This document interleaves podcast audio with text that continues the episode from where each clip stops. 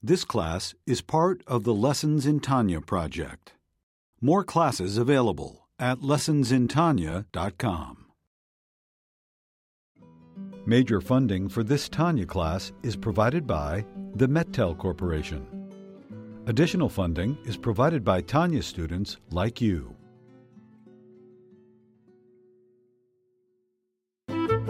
Lessons in Tanya.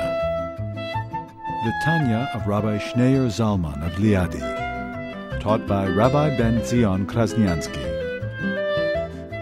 Tanya's text elucidated by Rabbi Yosef Weinberg.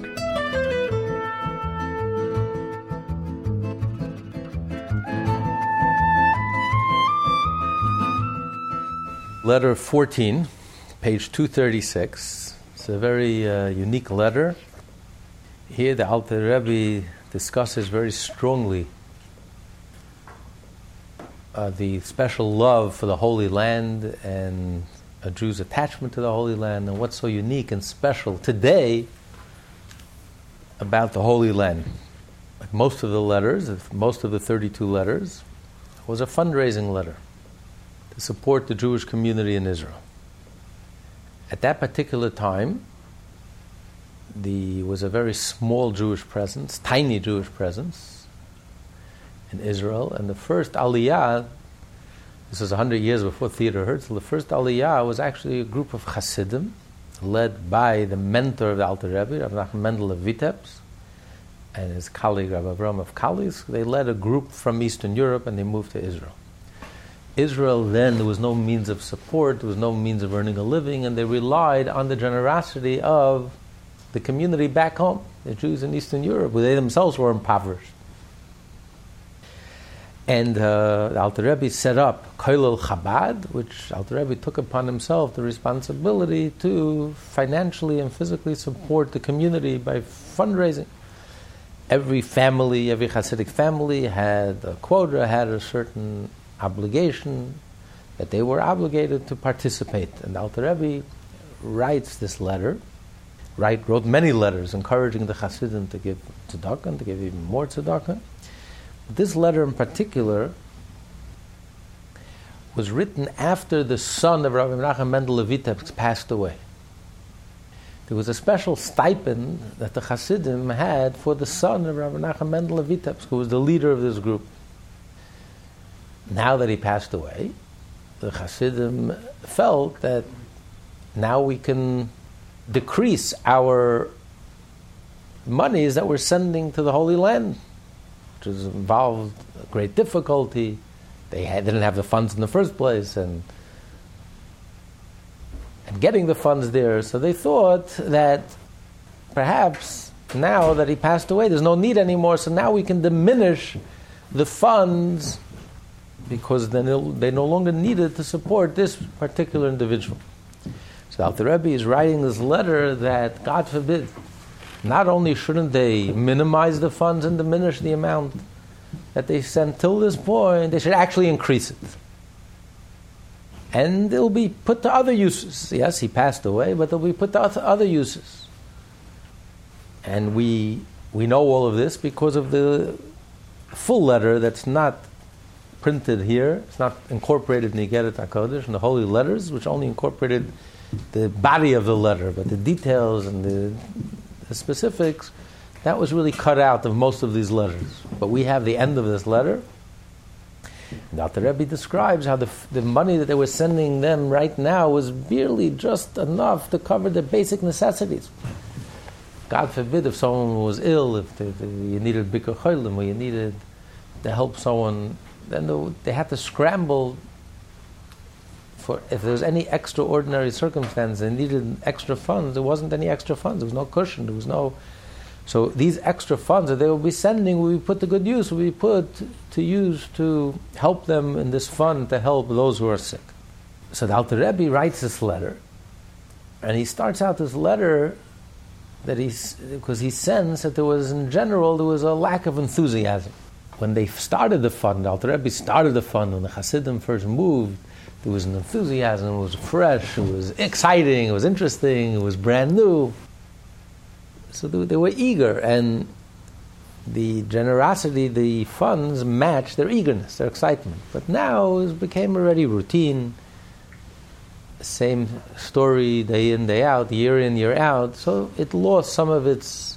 The Hasidim were losing some of their enthusiasm for this project, for the tzedakah, particular tzedakah, of writing money and giving money to Eretz Yisrael when they had so many needs at home, so many needs, unmet needs right here at home.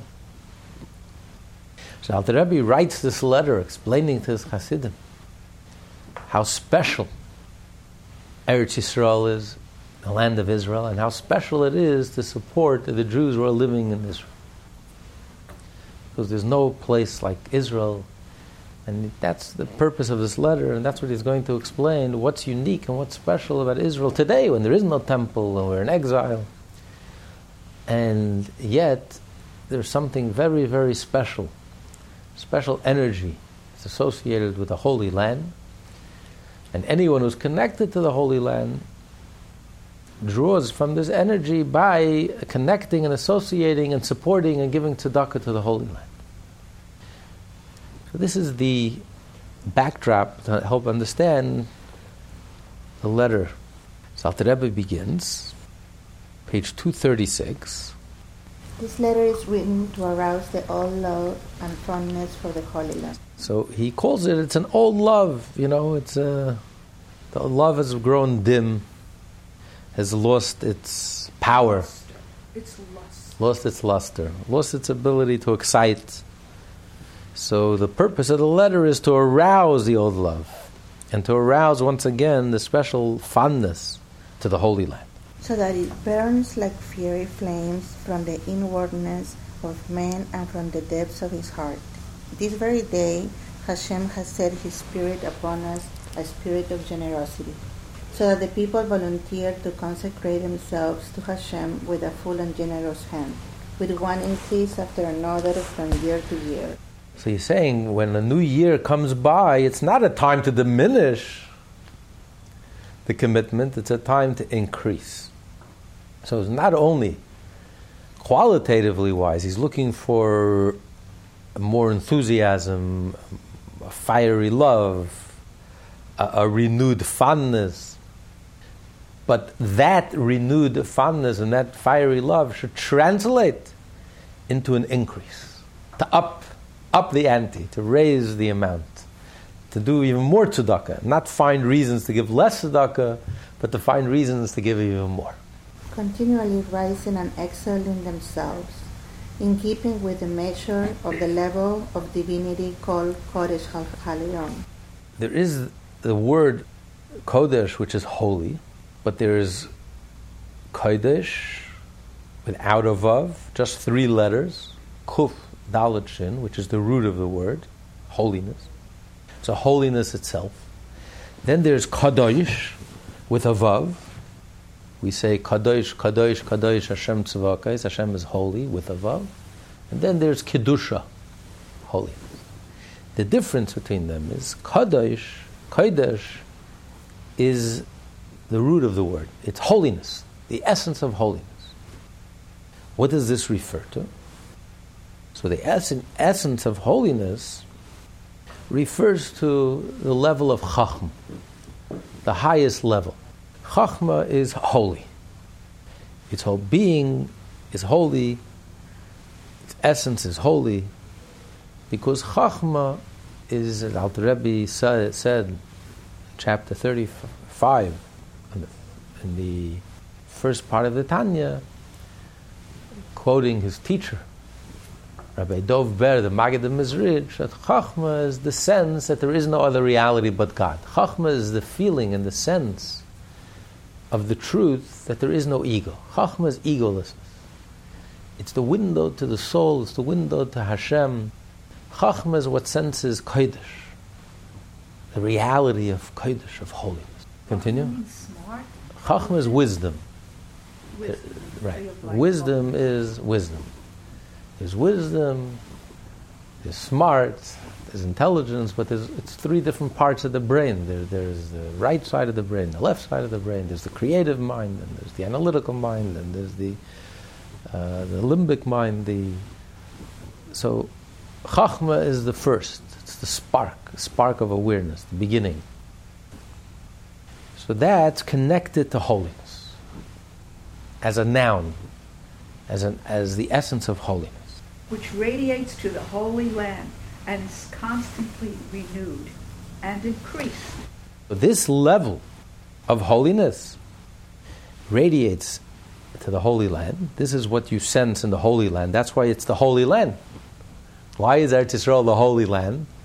Because of the level of the divine wisdom that radiates to the Holy Land. It shines and radiates to the Holy Land. So this is a land that absorbs and receives from the level of Chachma, the level of wisdom, level of holiness. That's why it's a holy land. That's why it's the only holy land. No one calls London holy. No one calls Paris holy. No one calls Washington holy. Not even New York.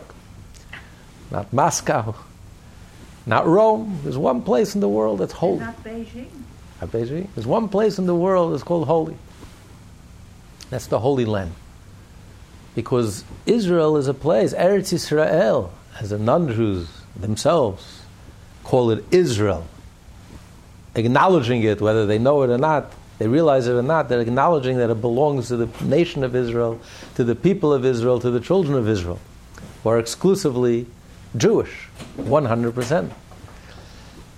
It's not called Abraham, it's not called Isaac, it's called Israel. So, this land is holy. The land itself is holy. Which is why all the nations in the world have such a problem with Israel.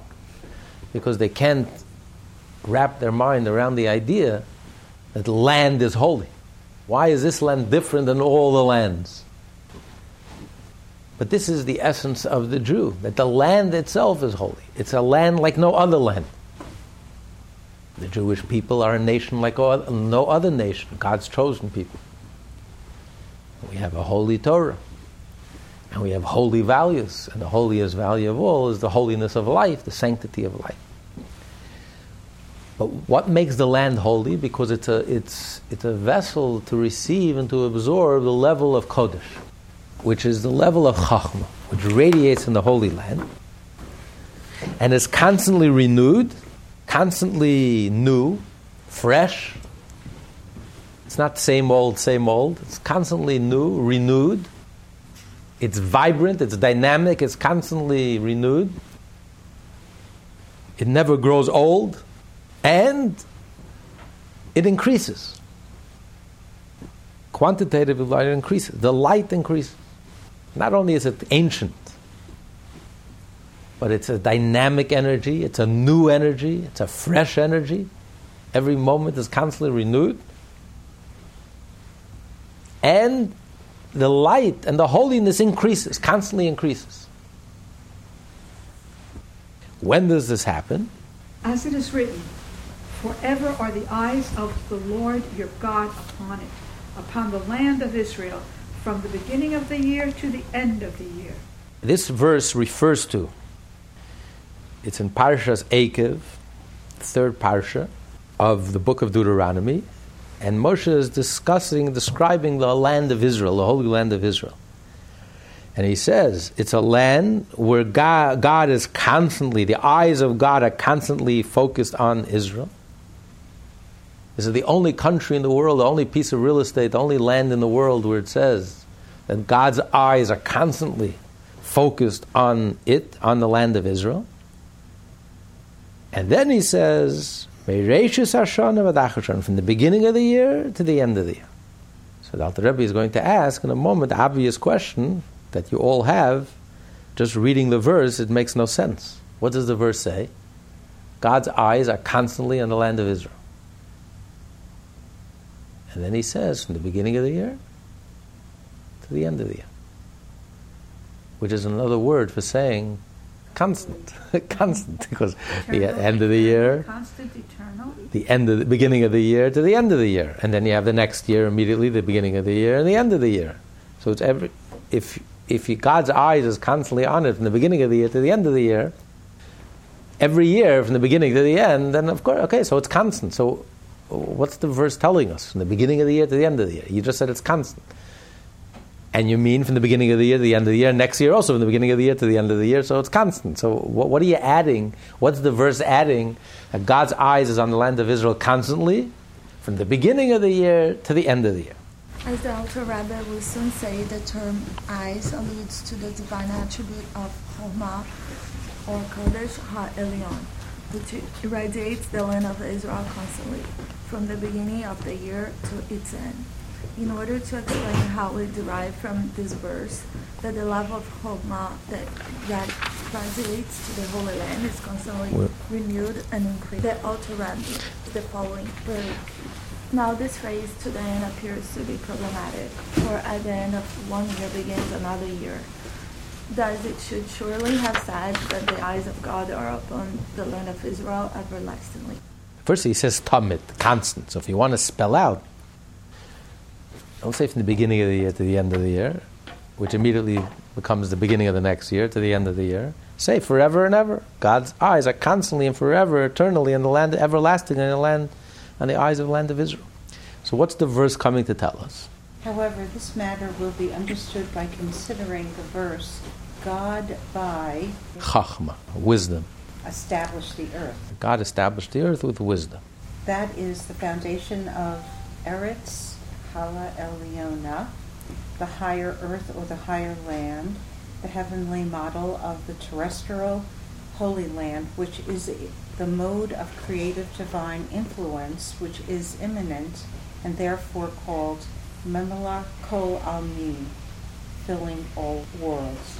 This refers to the Sephira of Malchut, of the world of Atzilut, called land, for it is the last and, so to speak, lowest of the supernal Sephirot, and it vests itself in created worlds and beings, so as to vitalize them. So a lot of Kabbalah, and just like in this world, because there are many parallel universes, just like in this world, you have energy, fire, you have gas, wind, you have water, liquid, and then you have earth, the lowest. You step in the earth. So that's like the foundation. That's the, the lowest of all, lowest All the form. ele- elements, the earth is the lowest? Yeah, sure. You step the in the very earth. that we get our food from and Yes, supports yes. our life is the lowest? Yeah, sure. The water is on top. Water is on top, and then you have, and then you have, and then you have gas, and you have, and you have uh, fire, and Or earth. air, gas yeah, and yeah, air. air. Right. Now, although Earth is the lowest, and you step on the Earth, and it's underneath and beneath everything, but like you say, Earth is the most creative. Earth is what creates, gives, uh, gives off fruits. The whole orga- organic life, everything comes from the Earth.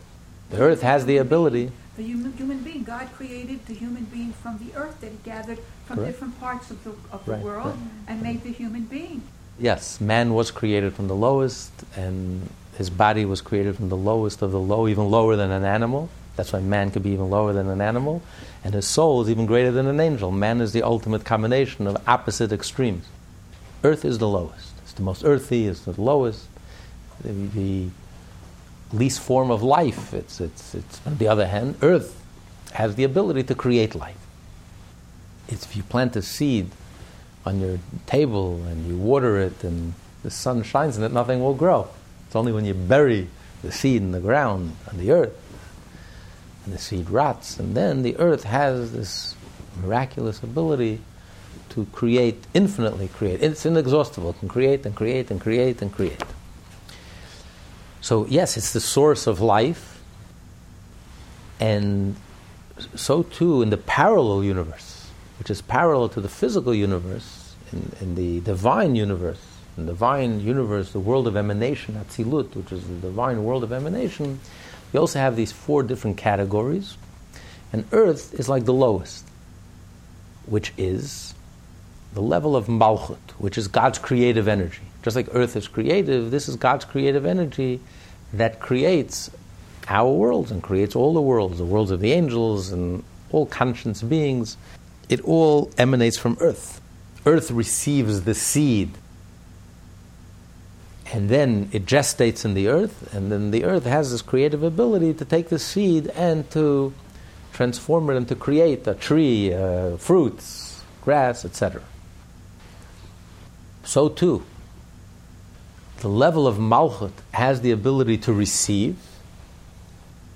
It receives from the other nine sphirot, then it takes the seed. By receiving it and absorbing it, then there's this creative outburst, and this becomes the creative energy that creates everything that exists in the lower realms, in the other, in the parallel universes, in the other universes, the world of creation, the world of formation, ultimately the world of action, our world. So this is what he calls memalei kol almin. It fills all the worlds because this level of earth, the divine earth, this is the creative energy, and everything in this world has a unique creative energy that creates every particular item of existence. Every create creature has its own unique energy.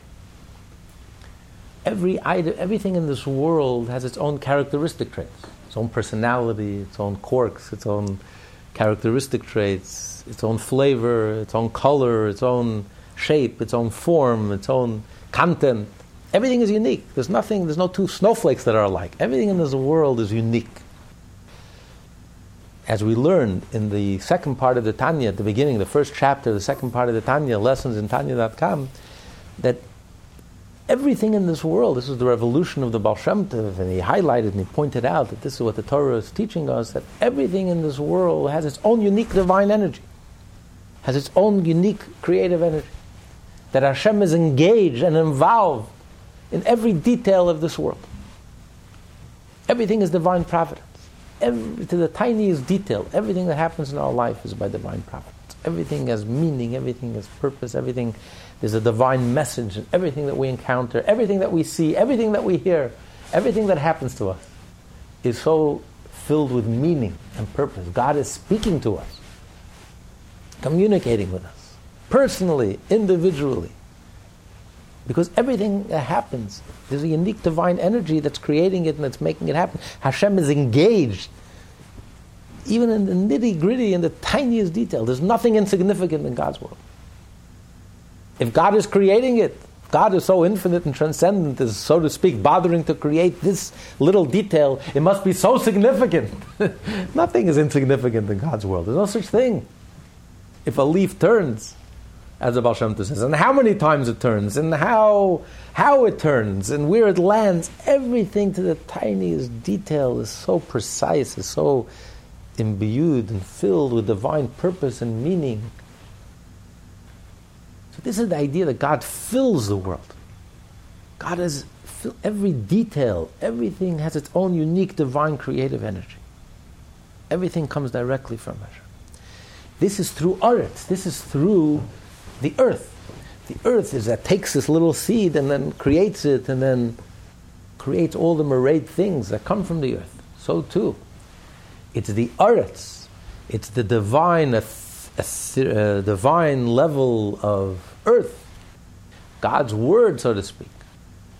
That through the, through the numerous letters and words and combination of letters and different names, God creates and imbues everything that exists, from the angels down to the amoeba. Everything is imbued with, with life and with its own unique force that gives it its own unique personality, character, shape, form, color, flavor, etc. So this is what he calls mamalik. This is the, the heavenly, the godly level of earth, which is the divine creative energy as it involves itself and engages and encloses itself very specifically and in great detail in every aspect of creation. This is Aretz. Now, all the universes are parallel universes. So, what on earth, in our world, parallels the heavenly earth? There's one spot on earth not New York, not London, not Beijing. It's called Israel. Israel is the holy land that in this world reflects and mirrors and parallels the divine land. the divine creative energy. Just like all creativity comes from the earth. The earth takes it and fleshes out the seed and fleshes it out and creates it in great detail and specifics.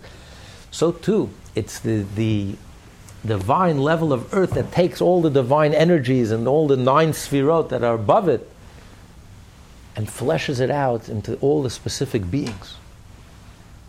From the angels on high, like we learned in the previous letters. In letter, in letter 12, uh, 12 how Michal, the angel Michal, is the, is the embodiment, the spiritual embodiment of God's chesed, kindness, of water. Um, Gavriel is the spiritual embodiment of fire, of God's attribute of strength. Of, and then we have the physical manifestation, the physical fire and water. But these are all manifestations of the different sphirot, of the different, the right, to the left. But it's only when it passes through the aretz, the earth, that this creative energy actually is expressed in a being in a, in a, in a full fledged being, whether it's spiritual and the parallel universes, spiritual universes, down to this physical universe. So, what's the physical counterpart of this divine creative ability of Mamalik al to fill all the worlds? This is the Holy Land. And this parallels the holy divine land above which is the lowest level of Malchut of the world of emanation. And likewise the foundation of the Nidr, the land which is the land of Israel, which, which is known as Eretz Hefetz, the land of God's desire, which truly corresponds to his heavenly counterpart, Eretz HaElyonah, and is called by his name Eretz Hachayim, the land of life. The foundation then of the higher and the lower lands issues from the downward flow and radiation from the supreme Chachma, which is the source of supernal life. As it is written, Chachma animates those who possess it. So that's what it means when he says that God founds the earth on Chachma. That Chachma radiates to the earth. Because although Chachma is the highest, the first of the ten sfirot. It's the first level of consciousness, the first spark of awareness. While Aretz is the earth, it's the lowest. And yet, Chachma is the foundation for Aretz, for the earth. Because if the earth, if God's level of Mamalikalam, God's filling all the worlds, is like God's speech and words and letters, where the energy is channeled and the godly creative energy is channeled and concretized in a very specific way, which creates all of the beings and creations and creatures and of all the worlds. But just like when we speak words and letters, as we learned earlier in letter number five, at great length, that what's the source of words? What's the source of letters? We see that children little children, babies, even though they, they we know they, they're in, intelligent, we can see their intelligence, and yet they can't speak. So what's the, why not? Their mouth works perfect. Why can't they just move their lips and speak? So obviously, speech comes from a much deeper place. Speech comes from chachma, from subconscious. Since the babies, the little children, and their minds are not developed yet, they can't speak. They have intelligence, but they don't have the ability to speak. All the musical instruments in the world cannot produce a single letter. The most uh, gifted musician cannot produce a single letter. It's almost miraculous. It's not just moving your lips and you create words and letters. If it was so simple, just moving your lips, it's not like an instrument. Our mouth, our tongue, our palate, our act as an instrument. And you just have to learn to play the fiddle or to, to play the. Doesn't work. You can play all the instruments in the world. If you go to the museum, the Metropolitan Museum, you can see um, just a sampling of instruments. It's enough to, to make it to give, to give you thousands and thousands of instruments. And this is just a little sampling of all the years throughout the world, throughout history. And yet, all the instruments in the world can't produce a single letter. It's miraculous. Where does the sound come from? Where does words come from? Words don't, it's not just the mouth physically moving and creating sound. No, words are rooted in the soul. You go through your whole life and you don't even, not even aware of how you make a sound and what happens. No one thinks consciously, okay, let me now make my, put my lips together and say b, boo. You don't think about it. It's unself-conscious. As a matter of fact, most people go through their entire life and they're entirely clueless. How do you make sounds? How do some letters? Oh, because the you have to point it out to them that the tongue hits the, the, the roof of the mouth, or the tongue goes against the back of your, uh, uh, uh, goes against your teeth. Who even thinks about it? Who even aware of it? It's not like violin, you have to learn how to play. It, it's automatically. The moment the, the baby is no longer a baby, two, three years old, you start speaking. You have no idea how you speak and what you're saying, and, and yet words and letters come out, and there's words. It's miraculous. The whole thing is spiritual. Just proves that we're not biological beings despite all the evolutionary, evolutionary philosophies, we're not. We are spiritual beings. It's the spiritual that brings the physical. Your soul wants to speak, and your body automatically speaks. It's not like your body decides to speak and that creates speech. It's your soul that creates speech. We're essentially spiritual. It comes from our, it's rooted in our chachma, our wisdom, and our subconscious. And when you have, when your mind is developed enough to the point that you're ready to speak and you, your soul wants to speak, the body automatically, unself-consciously speaks and does exactly what all the complex things that it needs to do to get the sounds of letters So what's the root of chach, of, of of earthiness, which is the lowest level, which is the speech and the physical and the letters? Which is like the sound that comes out of the mouth and the breath and, and moving your lips. It's physical. And yet it's rooted in the highest level, in the chachma, the wisdom, in the window to the soul, in the subconscious. Only when your chachma is fully developed could you speak. So that's what the verse is saying. That chachma is the foundation of Eretz. And that's why this is the land that God desires. And this is the land that's called Eretz HaChaim. It's a land of life. Because wisdom is life. Wisdom is the window to the soul, the window to the subconscious. Wisdom is the window to the infinite. Chachma is the knowledge and the sense that there is no other reality but God, the sense of the infinite. And that's what radiates in this land. This is a land where wisdom radiates. The wisdom of the divine Chachma radiates. The wisdom and the knowledge and the perception that there is no other reality but God radiates in this holy land. And that's why the land has the ability to create. That's why words have the ability to create. Words are magical. When you communicate, communication is magical. When you communicate and you speak, it's, it's creative.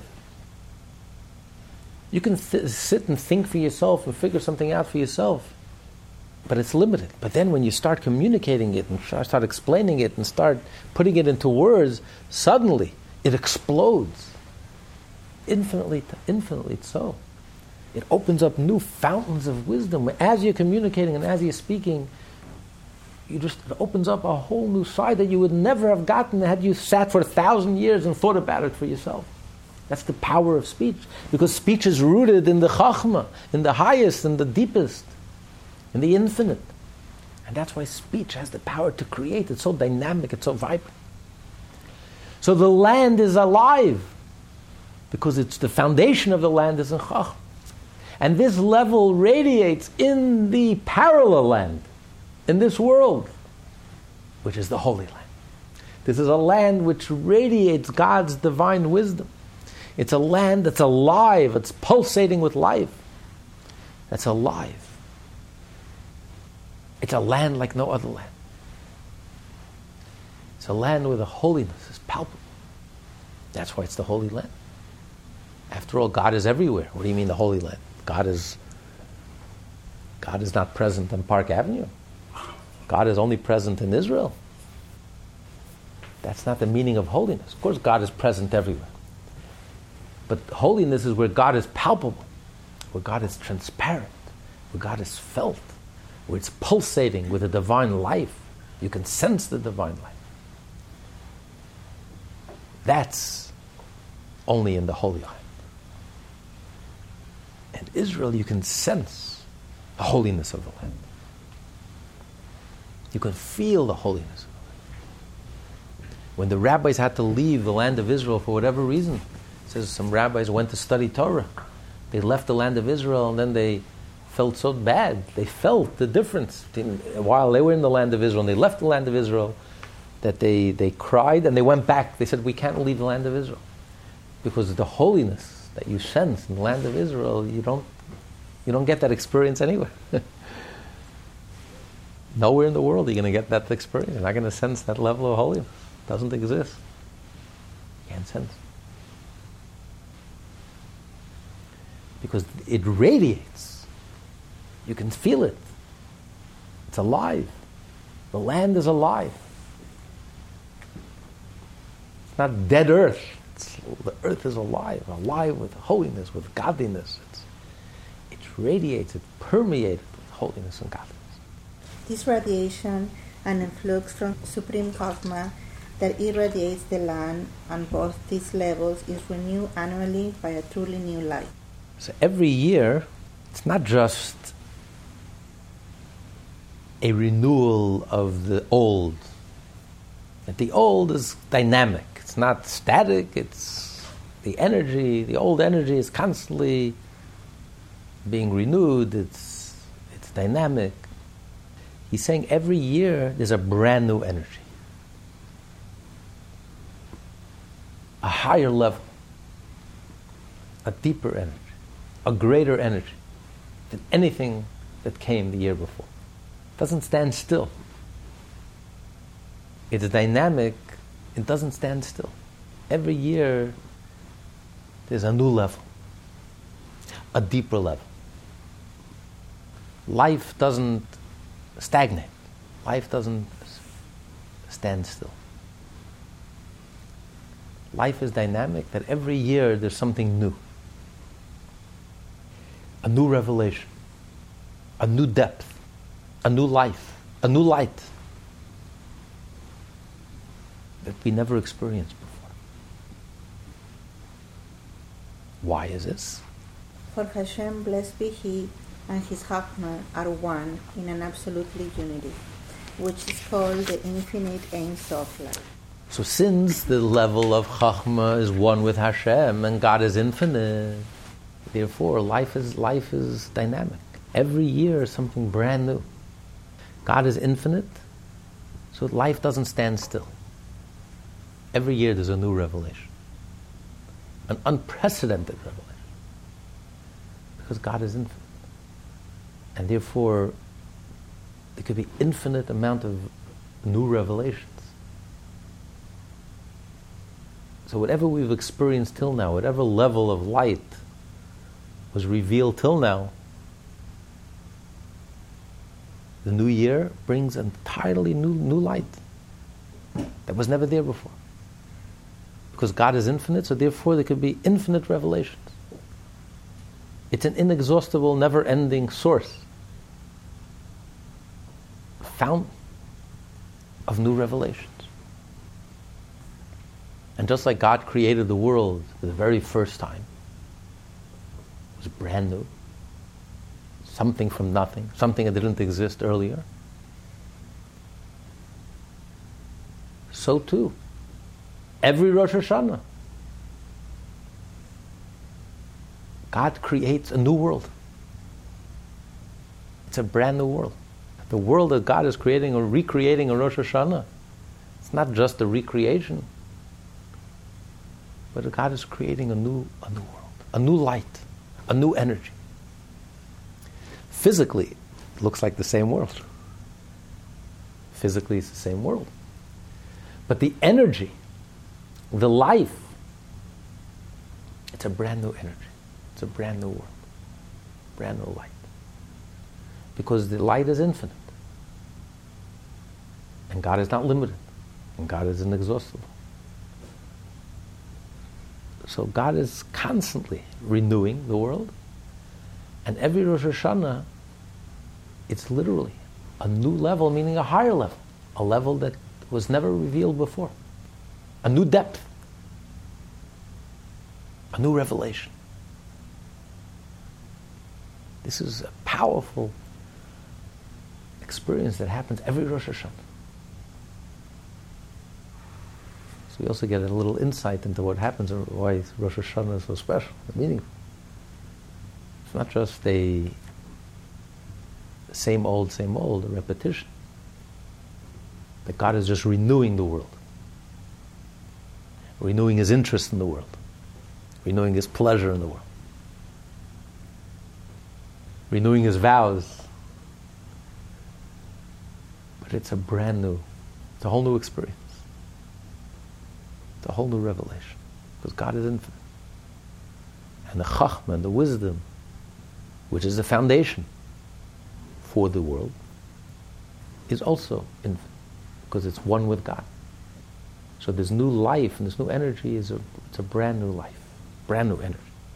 Because there is no limit nor end to the quality and greatness of the light and vitality that issues forth from him and from his From his chachma. Go ahead. elevation upon elevation to no end or limit to the peak of the loftiest levels. Likewise, the Rebbe was once speaking about when you when you r- write a new Sefer Torah. So it's the same idea. We make a celebration. We dance in the streets. It's like giving birth to a baby. It's like something brand new. There's never been a Torah like this. It's like the giving of the Torah for the very first time. Because the Torah is God's wisdom. God and His wisdom are one. God is infinite. So this new Torah draws down a new level of light. That it's as if this is the first Torah that was ever written. It's a brand new Torah. It's a new light. It's Mount Sinai all over again. The joy. I don't know if you ever experienced the dedication of a Torah. The joy of the dedication of a Torah. It's not like writing another Torah. Okay, this is Torah number uh, from the, from Mount Sinai. We lost track already. Number a million. Uh, no, it's a brand new Torah. It's a brand new revelation. It's a brand new light. It's a brand new experience. Because God is infinite. You're dealing it with God. It's not just, okay, I'm writing the same physics books. Okay, so I have a new copy of the same uh, mathematical books. I wouldn't get excited about it. Okay, so I have another copy. Okay, so what, why, why should I get so excited? It's the same wisdom, the same words, the same letters. No one's going to go dancing in the street when you, when you, when you publish a new, uh, a new Okay, this is this is copy number 1,000, 10,000, 50,000, 100,000. Okay. Okay, it's a classic, it's a nice book, but still, why, why are you getting all excited? This is the divine, this is the infinite. So every time it's brand new. Because God is infinite, so therefore everything is brand new. It's as if for the very first time. And that's how the Rebbe would speak about the Torah. When the Rebbe would speak about the Torah, you get excited about the Torah or the message for that week that we learned from the Torah portion. It was as if it was a brand new message, as if it was for the very first time, with the excitement. And even when the Rebbe repeated something, the Rebbe would repeat things sometimes thousands of times. And yet every time he said it, it wasn't a repeat. It was brand new. As if he's hearing it for the first time, as if experiencing it for the first time. Because when you're dealing with the infinite, you're dealing with something godly it's not like it grows old. You know, it doesn't. God never grows old. he's not a thousand years old. He's not six thousand years old. God is infinite. There's no time. There's no space. There's no old. There's no. It every time it's brand new. It's fresh. It's current. It's real. It's actual. It's here and now. It's all encompassing. It's exciting. It's thrilling. It's energizing. It's right now. This moment because it's the word of Hashem. Every letter, every word in the Torah. It wasn't the Rebbe was repeating the same thing. How many times can you repeat the same thing over and over and over? This is the infinite. It's infinite. It's, it's every time was a new a new energy, a new light. I never heard it that way. I never experienced it that way. It never resonated that way. It never hit home that way. Every time was new. Even though the words may have been the same, but the experience was different. The experience was brand new. So that's what he's saying. It's the same, same Rosh Hashanah every year, but the experience is different because it's the infinite. Since the life giving light that issues from Supreme Chachma is infinite, it follows that whatever the intensity of the light drawn down in the previous year, it is still possible that a greater degree of light be drawn down in the new year. You know, this is expressed by the Talmud. The Talmud says, Ma'alin Bakodesh. Anything associated with holiness, you only go up. You don't go down. Because Kodesh is Chachma, is God's wisdom. God and His wisdom are one. And therefore God is infinite, so the life force of Chachma is also is constantly ascending. Something deeper, something newer. And this is the sign of holiness. You know, and that's why by us, Hasidim, it was very clear to us that with each passing generation, of the Rebbe's, each Rebbe was, in a sense, greater than the previous Rebbe because holiness only increases. Holiness doesn't decrease. Holiness is constantly ascending and growing and expanding, qualitatively wise and quantitatively wise. Just like anything that's alive, anything that's alive is increasing, not diminishing. It's a sign of life. A tree, till the last moment, is constantly growing. And that's the smallest form of life sign of life is it's dynamic. There's movement, there's growth, there's change. It's, it's deepening and increasing and expanding, and it's a sign of life. The mind becomes more curious and expands and grows deeper and becomes even searches even more and deeper. So it's a it's a self-understood fact or a truth that goes without saying that even though the, the generations are lessening, are diminishing, our spiritual level is diminishing from one level to the next. We are like the spiritual midgets of all the Jewish generations. In comparison to our illustrious ancestors, with the giants, spiritual giants. We're like the, the, the soles of the feet. In comparison to our ancestors, with the heart, the brain, the eyes, and yet, holiness keeps on increasing and intensifying and deepening. The revelation and the light, Hashem's light, just keeps on intensifying and growing. With each passing generation, the Rebbe became holier and holier and holier and deeper and deeper. The level of holiness and the revelation of holiness and godliness became even more intense and even deeper. The exact opposite of the way things appear to be on the surface that things are getting worse and things are darker and more confounded and more confused and people becoming more clueless and lost and, and, and directionless and untethered and unfocused and uncentered and completely external, superficial, but, but what's really going on on the inside, on the level of chachma, the level of light, the level of holiness is only growing deeper, expanding, becoming more powerful, And that's why there's such darkness.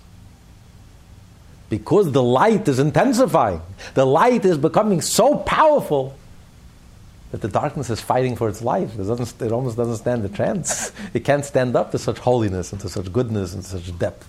So it has to throw everything it has, including the, the kitchen sink, everything, throw at it, try to confuse and confound and turn things upside down. And it's floundering because it's not working. because it's up against this intense light that only keeps on deepening and increasing and expanding with each passing year. It just grows stronger and stronger. So, so this is the, what's going on on the inside is the exact opposite of the way things appear to be on the surface. Is it because we are getting closer to Mashiach? Right. Because we're getting closer to Mashiach um, so one level, on one level, you can say because there's such a darkness, so we need light to counter the darkness. Why did Hashem have to give it? Why did the rabbis have to be getting holier and holier and deeper and deeper? Because to, to counter such a darkness that we have to encounter, which they didn't have to encounter 200 years ago in the shtetl. They didn't have all the nonsense we have today. So we need such a dose of holiness, such an intense dose, that we need this powerful force. But the deeper reason is, like you said, we're getting closer to Mashiach. So we're getting closer to the revelation. So, so therefore the light is intensifying. The light is becoming deeper and more powerful. And that's why the nonsense is also becoming more powerful because it's, it's, it, it's fighting for its very existence, its life. It's this wrestling match, as we learned in the first part of Tanya, chapter 28. As the holiness grows stronger, the opposite oh, opposition also grows stronger. So this, this happens every Rosh Hashanah. It's not just the God is recreating the world. It's with a renewed energy, renewed enthusiasm a new revelation that never existed before. It's a whole new level. The stakes are much greater. It's taking it to a whole new dimension. We've graduated to a whole new level. And every year there descends and radiates a new and renewed light, which has never yet shone from the supreme Chachmah to the Eretz. The light that reaches down to this level is here described as new and renewed. For in the first instance, a new light radiates into Chachma from the Ein Sof that transcends it, and then a new light issues from Chachma and irradiates the Eretz Ha Elyon. So first, the infinite light illuminates Chachma. There's a new illumination, a new radiation from the infinite into the level of Chachma. From Chachma, then, this uh, new energy and this new life illuminates and radiates into the earth, into the heaven, into the divine level of earth, which then radiates the physical earth, which corresponds and parallels to that, which is the holy holy land, holy land of Israel. So I mean, this is what he's saying is something very powerful and very, very new. You know, because conventionally we understood Rosh Hashanah, God is recreating the world, you know. But it's recreating the same world, looks the same does. and he's saying, no, it's not so. It's not just recreating the world, creating a brand new world. It's a brand new light. It's a new light. A light that never, we never had before.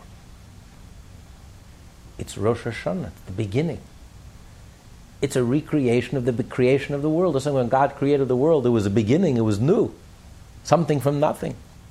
So to every Rosh Hashanah, in a sense, there's also that element of something totally new that never existed before a new level of light that we never had before. A depth, a new depth. Not just life is standing still and we're just continuing. It's brand new. It's a new energy. That's why the excitement and the thrill, because it's a whole new experience. Something we've never had before. And this is what you experience every Rosh Hashanah. So, just like there is in, on earth, there is Aretz, which he calls Aretz, which is the source of all of creation, earth, heavenly earth. And parallel to that, there's also a divine, there's an earth, physical earth, which is the holy land of Israel, which parallels the heavenly earth. So too in time, there's also a time which is like the level of earth, which is the source of the rest of the year. What day is that? Rosh Hashanah. That's what Rosh Hashanah is a holy day. Rosh Hashanah is the head of the whole year. And that's when God renews creation and everything that's going to happen that year all happens is decided and happens during those 48 hours. This is the source. This is a holy day. And it's especially associated with the Holy Land. So, this renewed energy, this brand new energy that radiates the earth and happens every Rosh Hashanah. So, this energy especially penetrates and radiates and is found through the land of Israel, in the land of Israel. So that, that's, what, that's what he's going, that's what he's leading towards, to explain what's unique about the Holy Land. But first he begins with explaining what happens in Rosh Hashanah. What, what the verse means when the verse says that the, God, the eyes of God are constantly on the Holy Land. From the beginning of the year to the end of the year. And the question he asked is, why does he say from the beginning of the year to the end of the year? Should have said forever and ever, everlasting. Why only from the beginning of the year to the end of the year? And that's what he's explaining now because every year it's a brand new energy. And this energy that's drawn down in this Rosh Hashanah, this renewed energy that comes from the infinite, this brand new energy, only lasts for one year. Because the next Rosh Hashanah is, will be a whole new energy. So it's not forever and ever. This is an energy that will only last from the beginning of the year to the end of the year. What happens with this energy, this new energy at the end of the year? That's what he's going to explain now. What happens is at the end of the year, this energy departs. Because what's the end of the year? The Rosh Hashanah is the only holiday that falls out on Rosh Chodesh. All the other holidays fall out, like Sukkot, Pesach, in the middle of the month, 15th, Yom Kippur, and the 10th. Shavuot is either the 6th, today, or the 7th, or the 5th. The only holiday that falls on Rosh Hashanah, Rosh Chodesh, is Rosh Hashanah. It's associated with the moon. What happens is, what happens on Rosh Chodesh? Rosh Chodesh is the renewal of the moon a dot, a point. You see the moon. It's like the rebirth of the moon. 24 hours before the rebirth of the moon, the moon completely disappears. You don't see the moon. You can't see the moon. Completely hidden. That's the day before Rosh Hashanah. The day before Rosh Hashanah, the moon is completely hidden. Because the truth is, in a smaller scale, what happens on Rosh Hashanah, the renewal of the world and the renewal of creation and the renewal of the new year, on a miniature level happens every month. Because what happens physically is just a symptom of what happens spiritually. There's the birth of the moon, and then the moon reaches in the 15th, it reaches its full maturity, its full height, its zenith, and then it starts, it starts, uh, starts descending, and then it completely disappears. And then there's a new rebirth. That's a reflection of what's happening spiritually. That the, the divine energy in Rosh Hashanah, there's a birth a creative birth, a new divine energy which lasts for the month. What happens at the end of the month? The energy disappears. The energy withdraws and goes back to its source, and then it has to be renewed. So the day before Rosh Hashanah, which is when the moon is completely hidden and concealed, it's not just the energy of that month that's hidden and concealed, but now the energy of the year returns to its source. And the closest analogy that we have to it is when a person goes to sleep. When you go to sleep, some people can sleep with their eyes open. When you go to sleep, when you're sleeping, the soul withdraws from the body. It goes to heaven, it goes to its source to renew itself, to be re energized. But it leaves the body behind.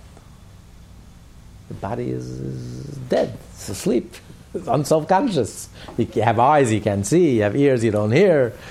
You, are not functioning, you're like half dead. 60th of death. You're, you're asleep, you're horizontal. We become like the animal, we become horizontal. the head and the legs are on the same level usually we're, we're what distinguishes us from animals is we're not horizontal. The head is here, the heart is here. But we're asleep. We're like half dead. We're like we're like the animal, like a sixtieth of death. One, one, we're not conscious. The soul goes up, and the body is left behind. It's not like the, the, the elevation of Shabbos. Shabbos, the world is elevated. As we discussed in our, you can find it on lessons in Tanya.com, Shabbat, a day of rejuvenation.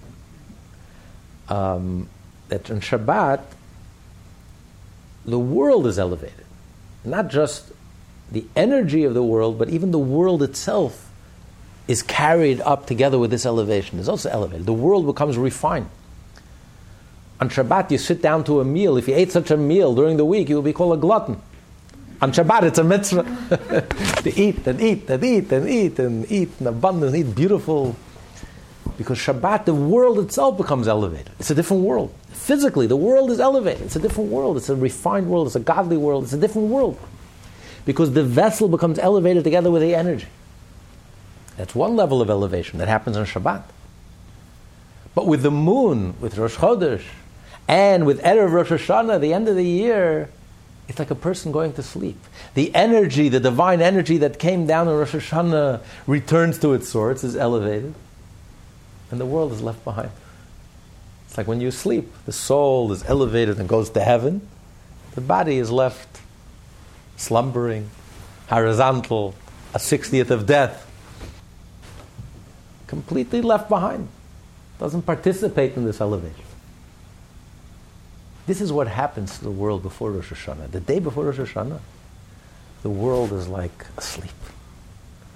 The divine energy, this new, the dynamic, vibrant, renewed energy that God, not renewed, new energy that God brought into this world in Rosh Hashanah.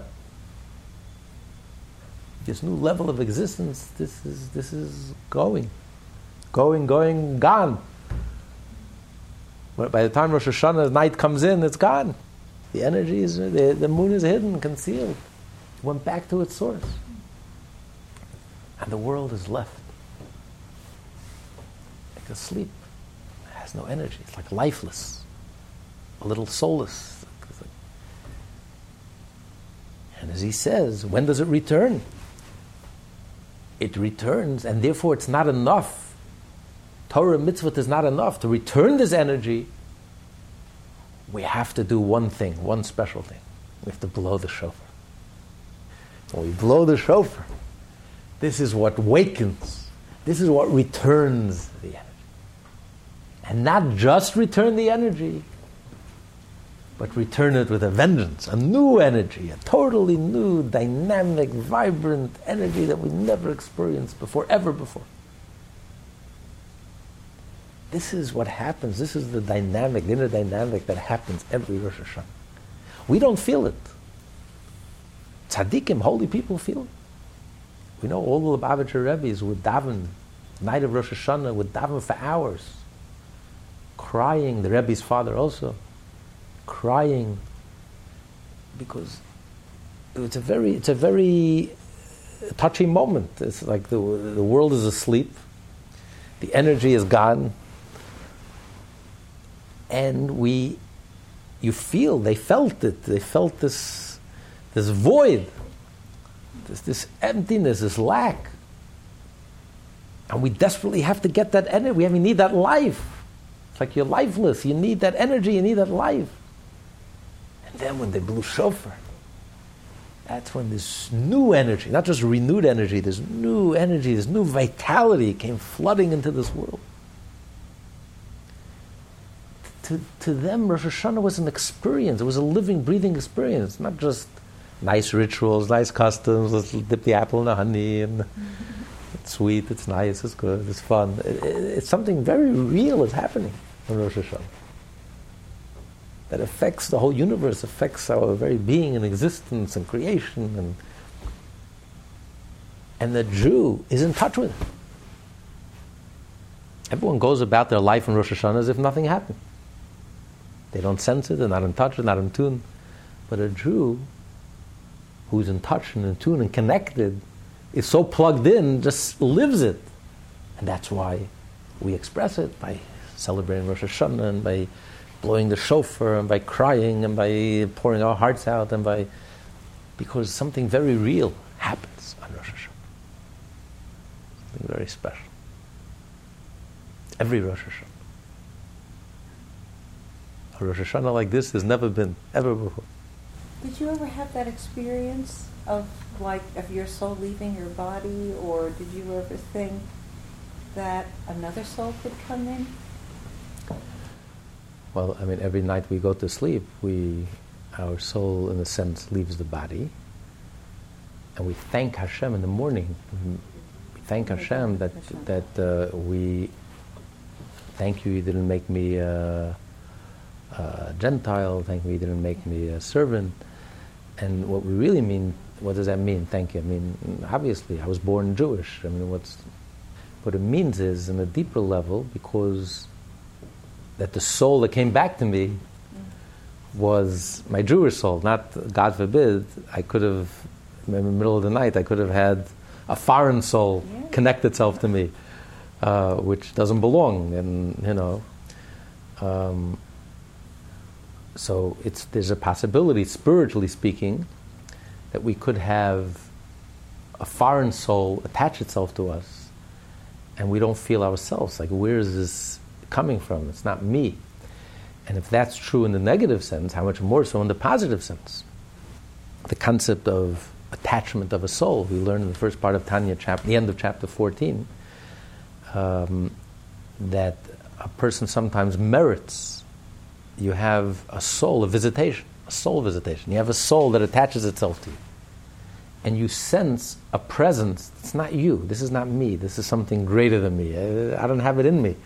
But because you merit it, because you may have done a special mitzvah, you may have done something special, you can merit this visitation of a very lofty, a very holy soul that's way above your pay grade, way above your level, and you just feel a, a connection, a level of holiness, a level of that, that you can't even describe. You just feel it, and you know it's not me, but but but yet you it's a visitation. You feel it consciously so it's like a visitation of something. You have a nice guest visiting you and living with you.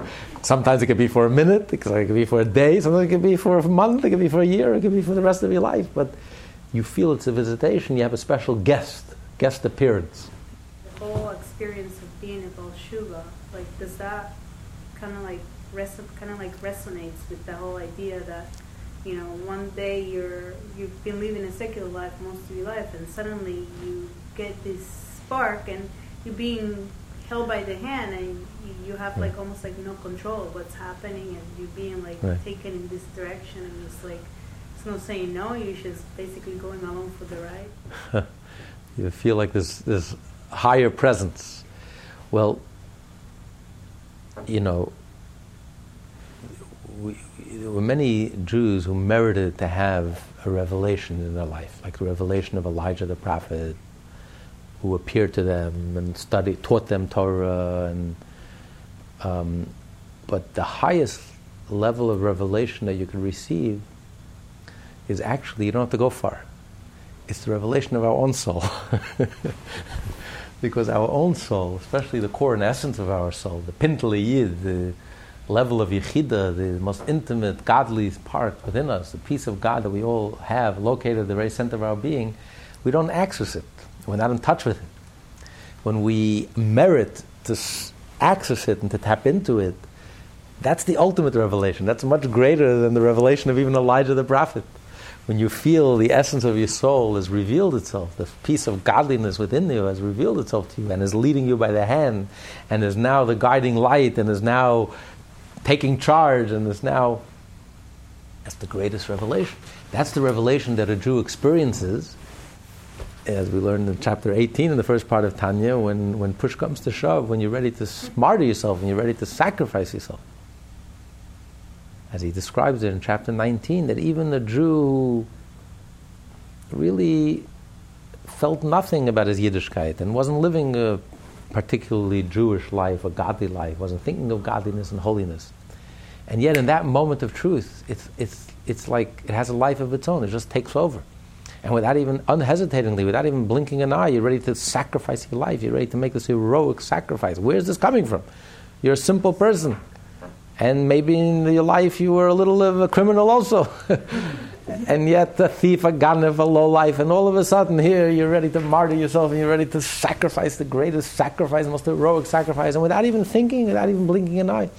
It's as if it takes over, as if your godly soul takes over and all your addictions suddenly go by the wayside. You, you, were, you were addicted to materialism, and, and nothing could get you away from it. And all of a sudden, in one moment, you're acting like the saint, this holy person, ready to give up his life for God. What do you mean? God meant nothing to you yesterday, two days ago, three days ago. All of a sudden, you're ready to martyr. So where's this coming from? It has a life of its own, it like takes over. And because that's really you, but we don't access it. It's very deep down. When you have the revelation of the ability of self sacrifice, the pintele yid, this is the revelation of your core and essence. That's what every Baal Tshuva experiences. You feel, you feel the depth of your soul suddenly emerging in your conscious level, and it, it, it takes over. Thank God. It's overwhelming.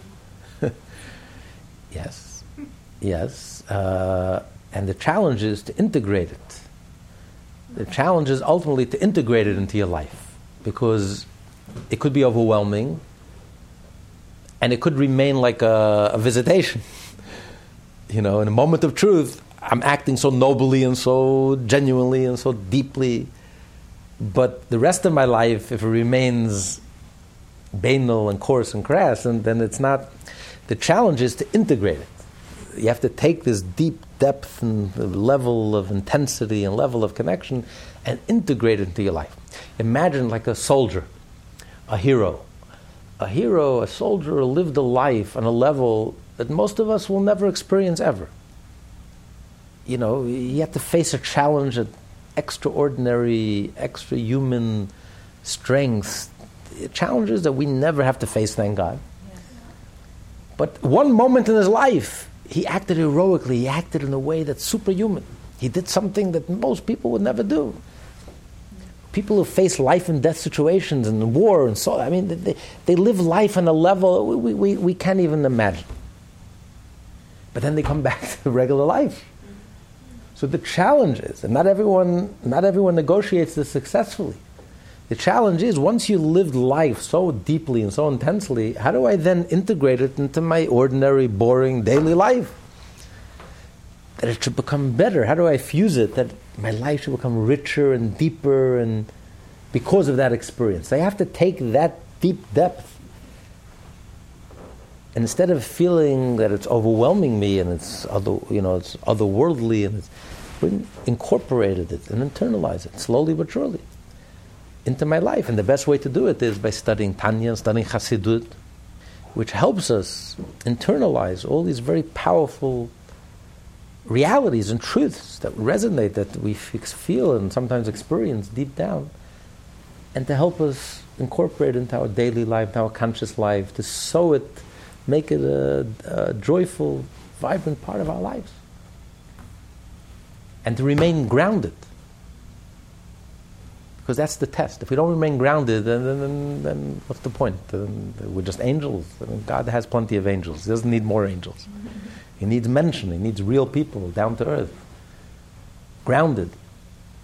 We're not flying off from some some flying off the coop and being able to incorporate all that goodness and holiness and in a very real in a real way. That's that's the challenge. And that takes time. There's no shortcuts. This class is part of the Lessons in Tanya project. More classes available at lessonsintanya.com.